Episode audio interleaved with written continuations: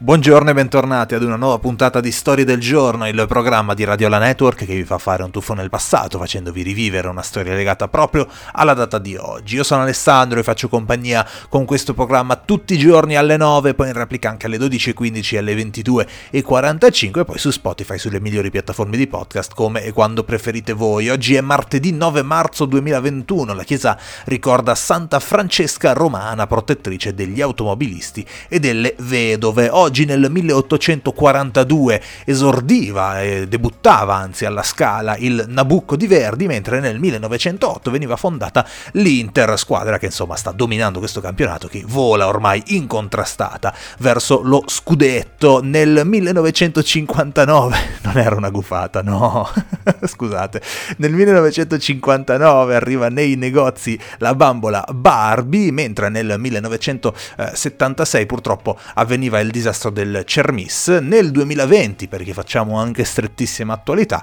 iniziava ufficialmente la quarantena eh, per gli italiani, con quel discorso di Conte, ricorderete la sera. Ma cambiamo un pochino discorso, forse è meglio, eh? rallegriamoci un attimino. Nel 1454, andiamo molto indietro, nasceva Amerigo Vespucci, mentre nel 1883 nasceva Umberto Saba, poeta e scrittore italiano. Nel 1934 invece nasceva Yuri Gagarin, che è stato il primo uomo nello spazio. Ma riavviciniamoci un pochino eh, ai giorni nostri, parliamo di, di persone insomma, che eh, sono protagoniste nei giorni nostri, per esempio Emma Bonino, politica che eh, compie 73 mm, anni e compie 48 anni un altro politico che è Matteo Salvini, compie 31 anni Andrea Damante, che non so benissimo che cosa faccia, ma mi hanno detto che è famoso e quindi credo sia un influencer, io così ve la lascio. Andrea Damanti, tre, Damante, 31 anni. Eh, compie invece 41 anni Matthew Gray Gabler, attore che interpreta Reed in Criminal Minds, forse eh, lo conoscete per quello. Ma la puntata di oggi la dedichiamo ad un'attrice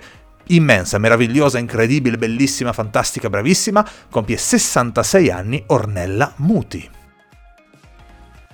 Francesca Romana Rivelli, in arte Ornella Moti, è nata il 9 marzo del 1955, figlia di un giornalista napoletano e di una scultrice di origine sovietica.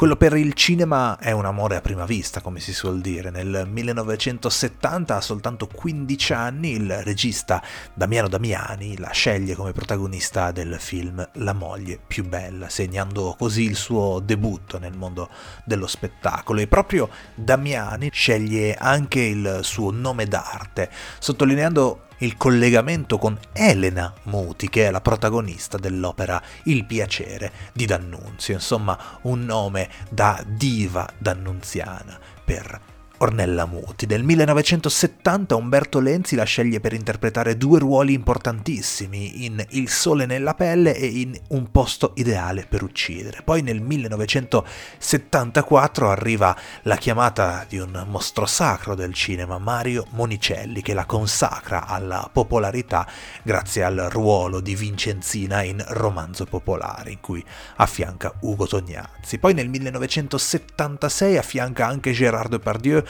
in L'ultima donna di Marco Ferreri, con cui gira anche poi Storie di ordinaria follia nel 1981 e Il futuro è donna nel 1984. Lo stesso anno però, quindi torniamo al 76, eh, cede al fascino di Vittorio Gasman in Come una rosa al naso di Franco Rossi. Quattro anni dopo poi Ornella Muti recita nel film candidato all'Oscar come miglior film straniero I nuovi mostri sotto la regia incredibile, insomma, di Monicelli, Risi e Scola. Recita in un paio di film di Hollywood, ma poi torna in Italia e recita con il, lo spericolato, l'egocentrico, il particolare, insomma, Adriano Celentano in Il bisbetico domato e Innamorato pazzo di Castellano e Pipolo, due, se devo dire, due dei miei film preferiti di Adriano Celentano, davvero divertentissimi.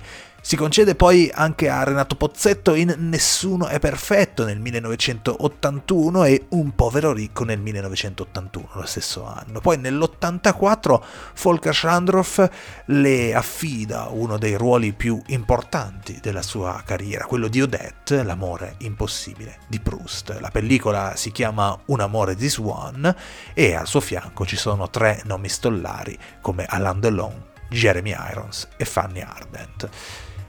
Fa parte del cast poi di To Rome with Love nel 2012, è ambientato un film interamente a Roma e interpreta una famosa attrice italiana, quale in fondo è ancora adesso, anche se la vediamo un po' meno spesso, la vediamo meno eh, insomma al cinema, la vediamo meno in tv, eppure quelle poche apparizioni che fa sono meravigliose perché ha ancora quel fascino tipico eh, che la caratterizzava quando aveva soltanto 20 anni, 30 anni, insomma Ornella Muti è rimasta splendidamente, meravigliosamente una attrice straordinaria.